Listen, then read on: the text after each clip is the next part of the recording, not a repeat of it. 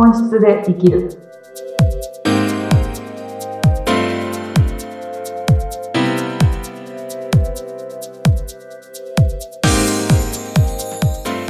こんにちは。本質で生きるきっかけを与えている愛です。よろしくお願いします。はい、インタビューを務めさせていただきます。ズッピーことズシヒデツグです。あいさん、今週もよろしくお願いしよろます。しくお願いいたします。はい、あの前回前々回ねゲストにお越しいただきまして、はい、ありがとうございました。はい、あの実際に愛さんの本質で生きる、うんこのセッションに参加されたはいいる方ということでね、うん、うんうん、とってもなん生のか、声が。うんはい。いいお話をお伺いできました。うんそうですね。今もね、実際受け続けてくださってる方なんで、すごくリアリティのあるお話だったかなと私も感じました。はい、はい。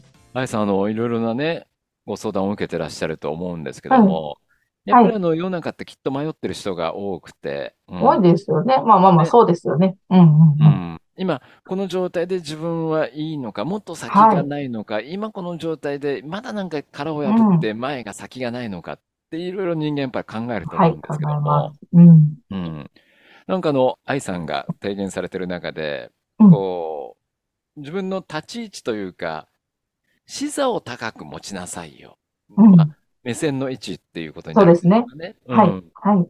これをあの掲げてらっしゃるっていうお話を聞きまして、ちょっとそうですね具体的にお伺いしたいなと思いました。はい。はい。今月また、えっと、11月のメッセージとして、私のグループがあるんですけど、Facebook グループにご参加いただいている方にメッセージを、あの、お伝えした内容がこちらになってるんですけど、うんまあ、視座を高くっていうところの話は、視座を高くというワードはちょいちょい聞いたことが私も今まで生きてきた中であって、はいでその時に受けた感覚っていうのは、レベルアップした自分っていうところから、こう、ものを何かこう、世界観を見てるというか、自分の世界を見てるっていうところうん。なので、こう、すごい自分になったところを見ましょうっていう感覚を受けることがすごく多かったんです。この言葉を聞いたときに。なるほど。はい。うん。まあ、確かに向上したいし、もっと、それはすごくなりたいのなら、すごい自分になりたいなっていうところとか、目指したいところはあるなって思ってたので、はい。自分はその言葉を、視座を高く持ちましょうっていう言葉を聞いたときは、うん。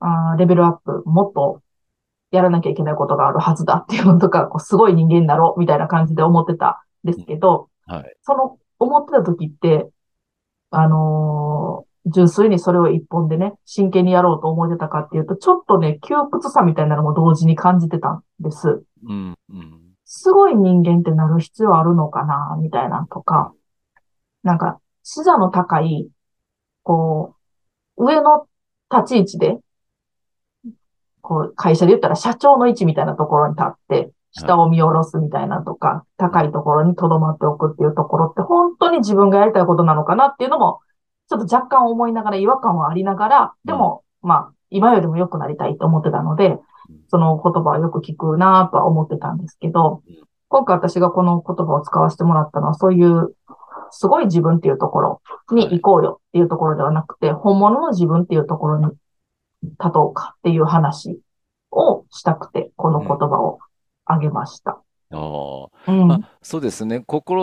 志は高く、夢は大きくあそうですよね。うん、うんはい。まあ、誰しもね、思いますけども、はい、まあ思います。やっぱりそういう背伸びをしてしすぎるがためになんかこう、うん今の自分を見失うっていうこともやっぱそうなんですよ。得そうそううそう。今の自分じゃなくて、とかね、こう、変化しなきゃとか変わらなきゃっていうところ、なんか頑張ってる感じうんが、ちょっと窮屈感を感じたりとか、それって、そういうところに行ってて本当に幸せなのかっていうところはずっと問い続けてたんです。うんなので、そういう意味ではなくて、視座を高く持つっていうのは、本来自分が立ってるはずのところにそろそろ行こうねっていうところ。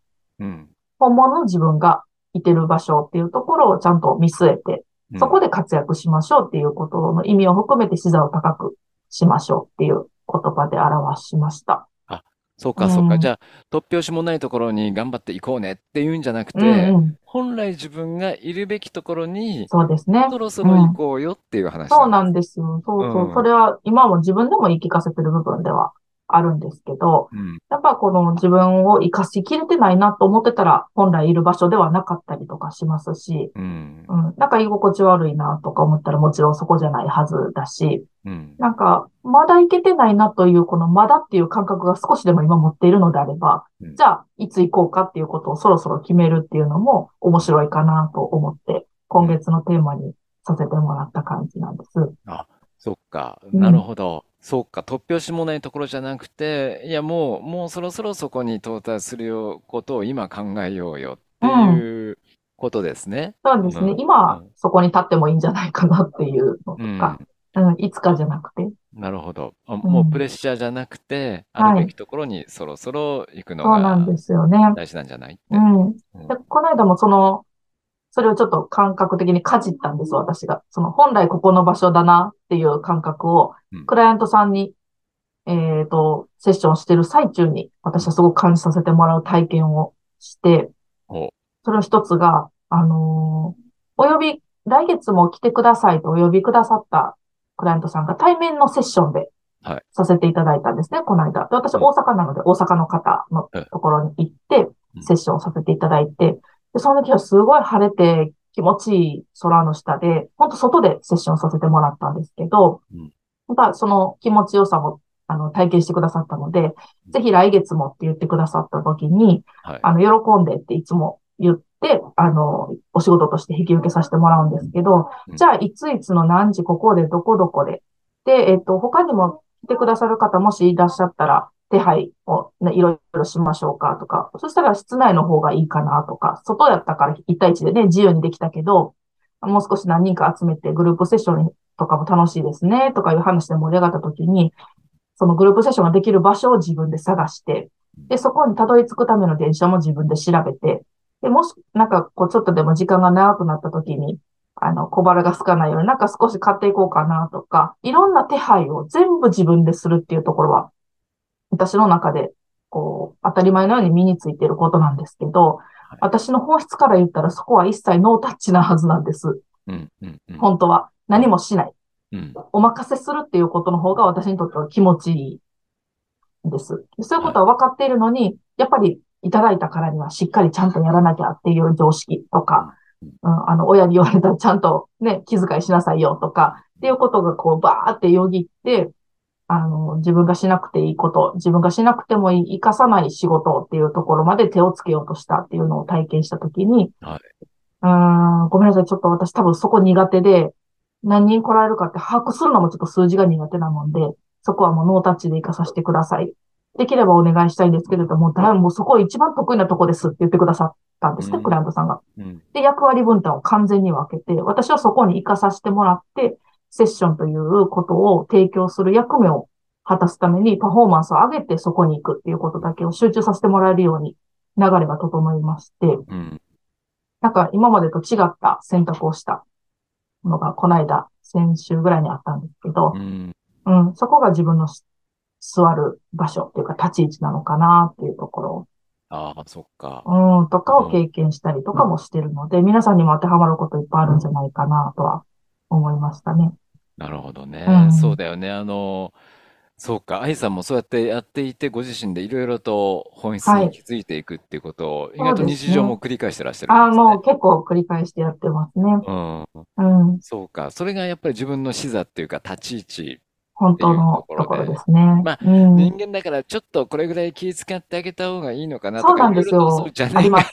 あります、あります。常識とか普通とか、うん。うん、親に教わったところとか、こうした方がいいとか、うん。こうしない方が悪いとか、いいとか悪いとかで決めてることとかっていうのは、大体自分がやらなくていいことだったりとかするので、で、はっと気づいて、ちうん。ょっと怖かったんですけど、全力でお任せしていいですかっていうことを、セッション中にこうお客様に言って、言わさせていただいた瞬間からうん、あの、向こうが喜んで引き受けてくださったのと、向こうのパフォーマンスが上がったのが見えて、おー。うん、あ、これを私が勝手に引き受けてしまってて、全部段取りやってたら、この人のパフォーマンスが下がることもやってしまってて、自分も下がってて、うん。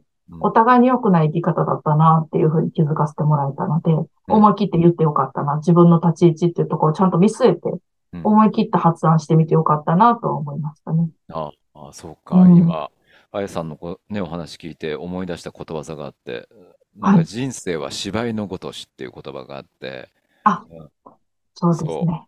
うん、お芝居のように人生っていうのは自分の与えられたパはいートをきっちり、自分のパートをきっちりやそうそうそうっていくと。で、自分のパート以外にやるパートの人はいっぱいいるから、ちゃんとそこにっていうね。はい、そういうそうなん言ですよ。葉を今。そうなんで、そこまでね、やっちゃおうって、やった方がいい人間に見えるかなとか、うん、ね、お仕事いただいたんだからそのぐらいしななとか、うん、がそもそもいらなかった。自分の本質じゃなかったなっていうところに気づけて、う。うんん。そうか、わかりました。僕もあの、シダを高くできたなって。うん。うんもう、愛さんで、それこうやってね、皆さんにセッションを行ってアドバイスをされてる愛さんがもうこうやっていろんな気づきがあって、っていうことなんで、はい。私もあの、はい。ちゃんとアンテナを張っていろんな気づきを積み重ねたいと思った回でもありました。そうですね。うんうん。本当日々転がってます、ヒントは。はい。そうですね、状況はもういろんな日々転がってるから、その中で自分がどう感じ、どう動くかですよね、やっぱね。そうですね。でいつものルーティンから外れてみるとか、来た。時にシダって高くなるかなと思います。はい。ありがとうございます。今週は、はい。視座を高く、まあ、高く持てというか、自分の持ってるポジションにそうですね。ちゃんと行行くっていうことははい。